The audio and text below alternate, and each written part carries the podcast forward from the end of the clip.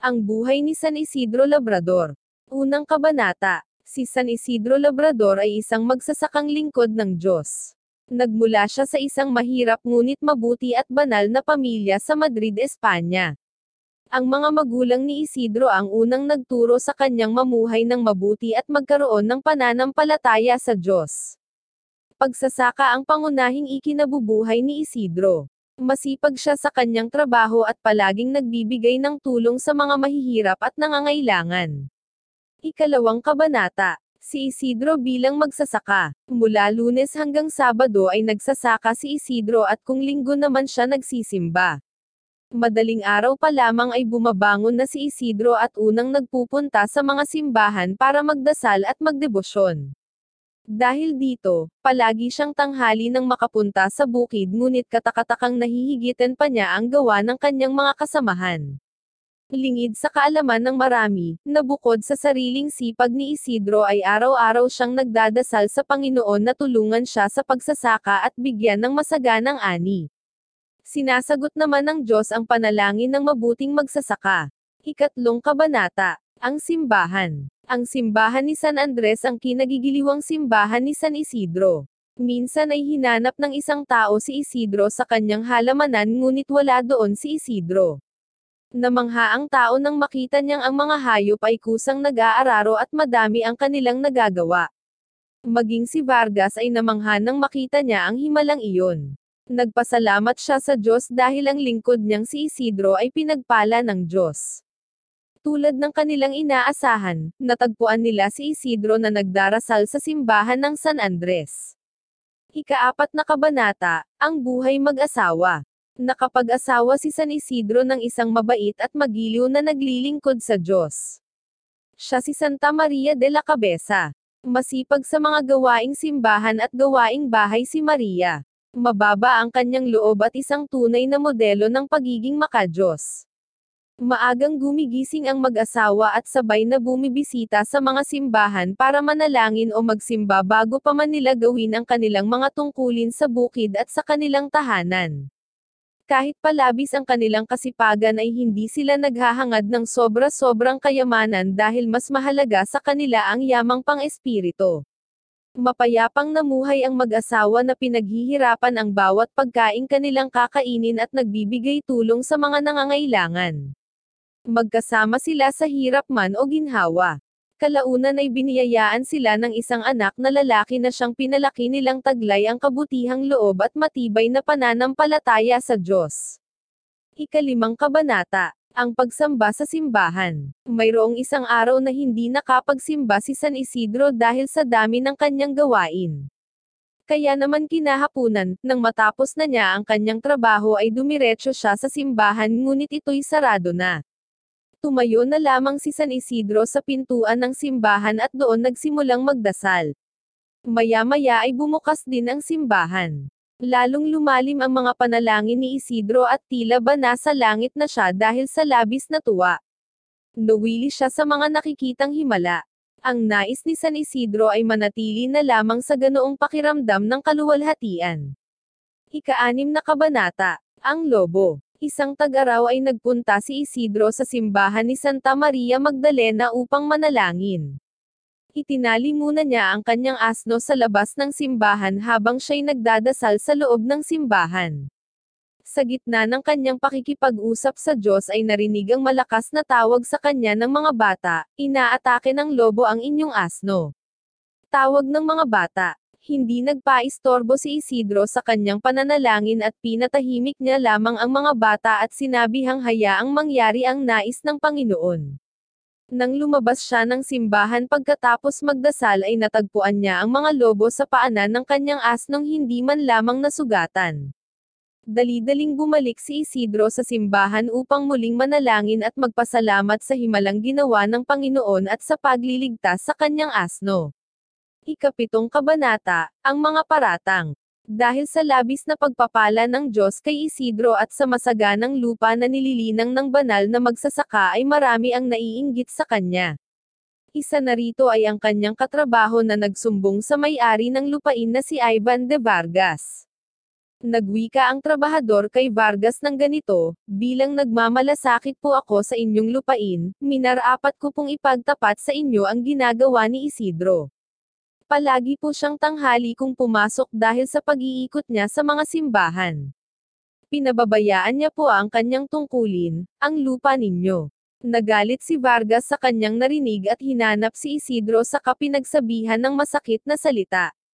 Ninanakawan mo ako dahil sa pagtanggap mo ng buong sweldo gayong hindi ka naman pala pumapasok sa tamang oras.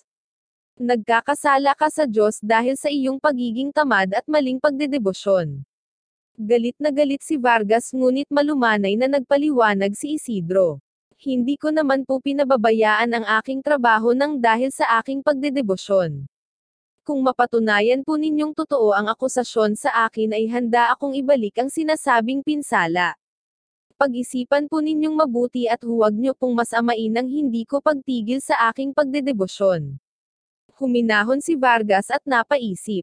Mayroon pa rin siyang pagdududa kaya't nais niyang siya mismo ang makakita sa pangyayari.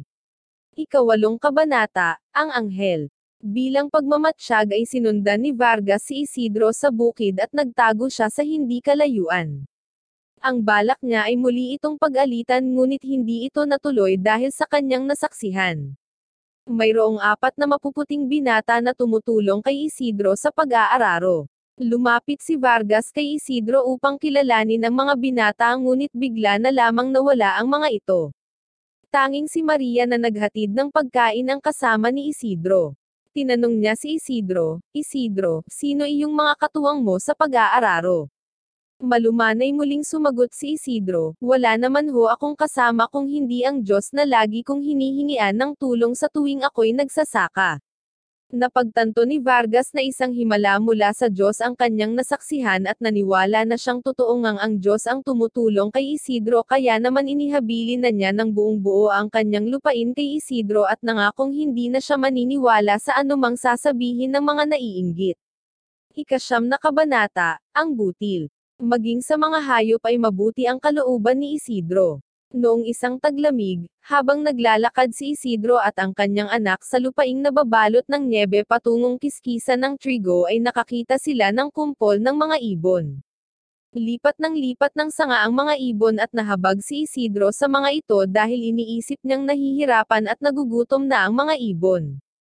Dahil sa awa ay hinawi niya ang mga nyebe sa isang bahagi ng lupa at saka naglagay doon ng mga butil.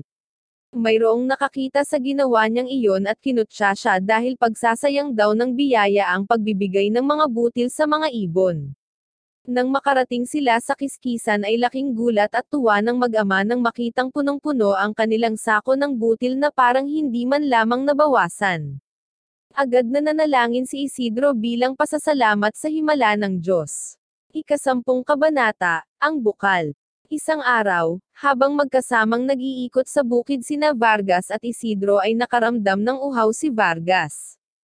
Itinuro naman ni Isidro ang isang bahagi ng bukid kung saan may bukal ngunit nabigo si Vargas nang walang nakita kahit na isang patak ng tubig. Sinundan siya ni Isidro at gamit ang kanyang tungkod ay tinumbok niya ang isang bato at sinabing, dito ay may tubig, kung ibig ng langit. Sumirit ang masaganang tubig mula sa bukal.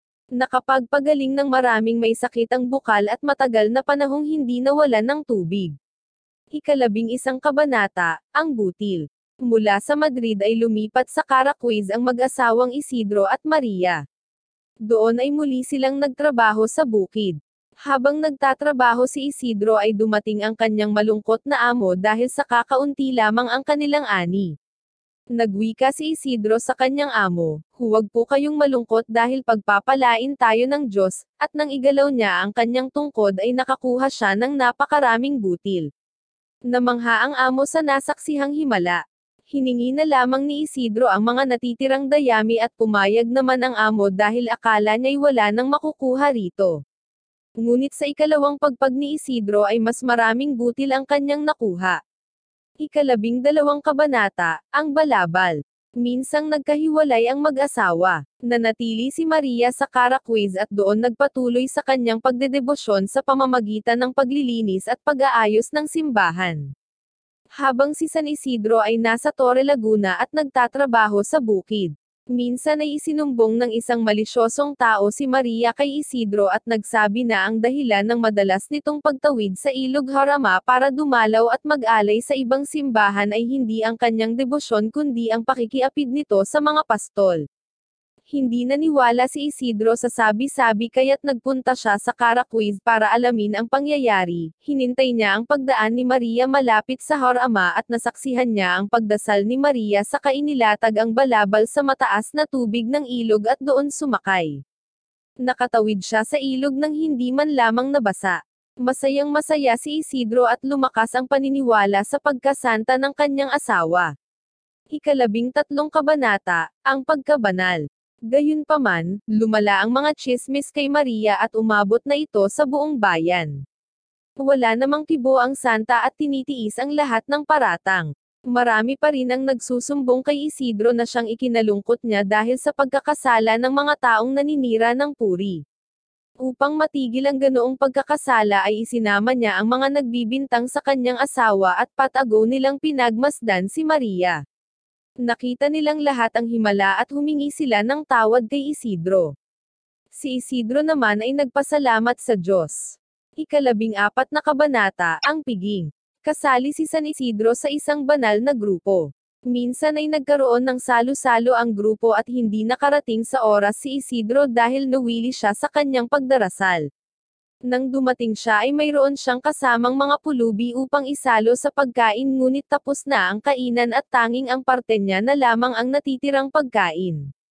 Sinabihan siya ng kanyang mga kasamahan na ubos na ang pagkain ngunit hindi ito pinansin ni Isidro.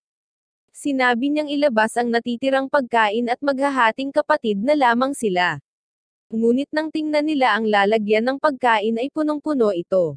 Pinakain nila ang mga pulubi at ang mga sobra ay ipinamigay pa sa mga bagong bisita. Muli ay taos pusong nagpasalamat sa Diyos si Isidro. Ikalabing limang kabanata, ang balon. Nakaranas din ng kasawian ang mag-asawang Isidro at Maria. Habang ginagawa ng mag-asawa ang kanilang trabaho ay naaksidente ang kanilang musmos na anak. Nahulog ang bata sa balon. Labis na sakit at kalungkutan ang naramdaman ng mag-asawa at sa kabila ng kanilang debosyon ay nagawa nilang magdamdam sa Diyos. Umiiyak silang nanalangin sa Panginoon na tulungan sila sa nangyaring trahedya.